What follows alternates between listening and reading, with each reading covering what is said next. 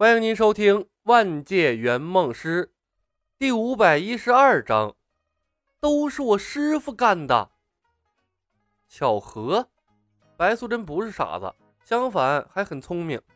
之前被李小白蒙蔽了，但仔细想想，所有的怪事儿都是从遇到李小白之后开始的，而且在所有人都救援不及的情况下，立刻发生了那样的怪事儿。天下哪有这般巧合？小白蛇看着李小白，感觉分外的委屈。这李小白到底隐瞒了他多少事情？他秀眉微蹙。小白，为什么？白姐姐，收拾了眼前的烂摊子，再给你解释好吗？好多人看着呢。李牧也是头疼，压低了声音说道：“他有什么办法？那种情况下，肯定要先救人呢。也是见了鬼了。”他到现在都没弄明白，远在凤凰山的妖怪是怎么知道要先对付李海龙的，还事先安排了杀手。要知道，他用肥皂吊蜈蚣精根本就是临时起意。白素贞深深看了眼李牧，闭上了嘴巴，选择了相信。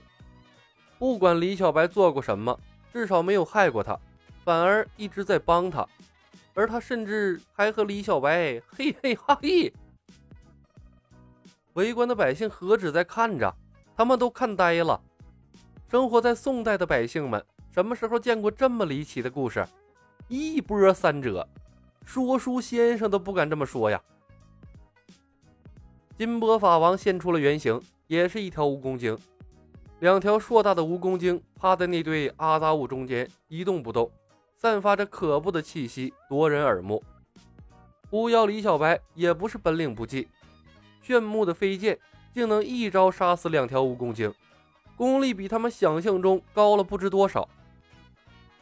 偏偏那狐妖拥有这般强大的实力，之前竟然在那儿一剑一剑的消磨蜈蚣精，也不知心中潜藏着多大的恶趣味。还有那两个搞偷袭的妖怪，简直是不可理喻，到现在还在旁边吵架呢。是我说的没意思吗？那我说没意思就是没意思吗？那你倒告诉我，你到底什么意思？好，那我现在就告诉你，我说我什么意思？围观的百姓也搞不明白两个妖怪之间到底什么意思了。但白色的妖怪委屈的样子，让很多成婚的男子感同身受。原来妖怪中间也有这么不讲理的女妖怪，都不容易呀。李海龙中了毒物，从墙头栽下来，陷入了昏迷。李牧飞身来到他身边，往他嘴里塞了一颗紫金丹，看他没有苏醒的意思，不由皱了下眉头，央求白素贞：“白姐姐，帮我二弟解下毒，别让他出什么事儿啊！”白素贞哼了一声，蹲下去为李海龙把脉。小青从天上落了下来，饶有兴致地看着两个小妖怪斗嘴。李牧的眼睛却扫向了街角隐藏着的那些和尚道士。那些和尚道士被突如其来的剧情震惊了，一个个木呆呆地看着两个小妖怪飙戏，竟然没有趁机动手。李牧原本打算等解决了蜈蚣精，再慢慢的炮制他们。现在李海龙出事儿，白素贞又对他生出了疑心。这些和尚道士如果再趁机捣乱的话，就没法收场了。李牧想了想，一不做二不休，一套肥皂剧剧情丢了过去，先下手为强。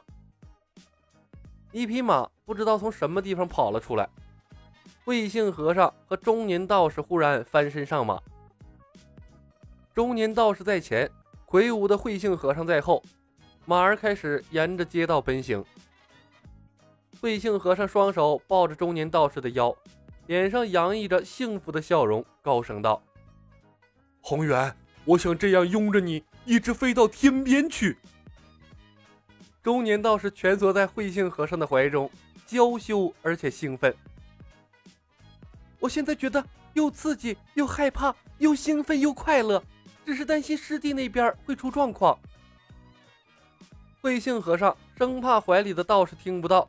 一边笑一边高声回应：“他有左右护法保护着，你不要担心他了，还是享受一下这一刻吧。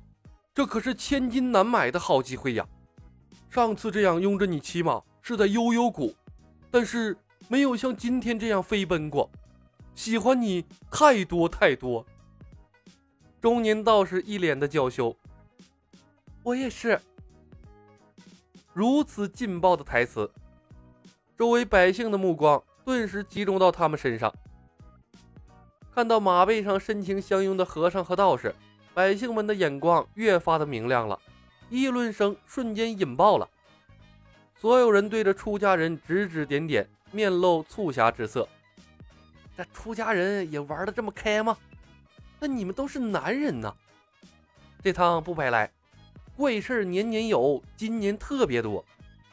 先有妖怪吵架，后有道士和尚高调示爱。今天见到的一切啊，足够他们吹嘘一辈子了，过瘾。宏远师兄，慧星禅师，你们中邪了吗？中年道士完全傻了，等他清醒过来，便飞身扑过去，准备把两人从马背上拽下来，可手却像是受到了无形的阻隔，怎么也触碰不到。急得他是满头大汗。金光大师，快想想办法！阿弥陀佛。金光和尚道了声佛号，单掌击出，纯和的佛门金光飞出，试图把两人唤醒。但金光遇到两人，却如泥牛入海，悄无声息。其余的道士也醒悟过来，符咒、驱邪法咒、桃木剑，追在马屁股后边。轮番对着马背上的两人用了出来，却仍旧于事无补。慧性禅师和中年道士倒是依旧旁若无人的高调秀恩爱，说出来的话越发的肉麻。和尚凑近了道士的耳朵，笑问道：“你说什么？我没听清楚。”道士忽然张开了双臂，全然放开心扉：“我也是，我也是，我也是。”你有多少，我就有多少。我比你还要多。慧性和尚，你不可能比我多，因为我已经满了。中年道士娇笑了两声，情不自禁的高声道：“师兄，你满了，那我就我就慢出来了。好，道爷威武！”人群中。不知谁喊了一嗓子，紧接着便是一阵肆无忌惮的哄笑声。不是你们想的那样，我师兄他们是中邪了。中年道士急赤歪脸的辩解：“狐妖，一定是那狐妖搞的鬼。”但围观的群众已然陷入了狂欢，没人听得进去。前来降妖除魔的道士和尚臊得满脸通红，鼻子不是鼻子，脸不是脸的。虽然事情不是发生在他们身上，但在百姓的心中，他们是一伙的呀。发生了这样的事情，还降什么妖除什么魔？即便打杀了妖怪，他们的颜面也丢尽了。为什么会发生这样的事儿啊？他们都要疯了。他们和狐妖远隔几百米，也没察觉到灵气波动，他是怎么做到的？求王府门前。两个吵架的小妖怪早已经表演完毕，退出剧情的一刹那，被李牧一剑一个了结了，现出了原形，一个是狸猫，一个是山狼。不管他们是不是妖怪，暗算圆梦师，他们的命运已经注定了，这个规矩必须立下。道士和尚当街爆出了炙热的禁忌之恋，把所有人的目光吸引了过去。早已没人关注两个小妖怪的命运了。白素贞看着街道上策马奔行的二人，听着他们说出的虎狼之词，面红耳赤，悠悠地说道：“小白，真不是你干的？我哪有那么大的本事？”李牧看着马背上的两个人，嘴角抽搐了几下，干笑了一声，回头看向白素贞，叹道：“白姐姐。”事到如今，我也不能瞒你了。其实我骗了你。所谓的千年大劫，就是我们的师尊菩提祖师搞出来的。本集已经播讲完毕，感谢您的收听。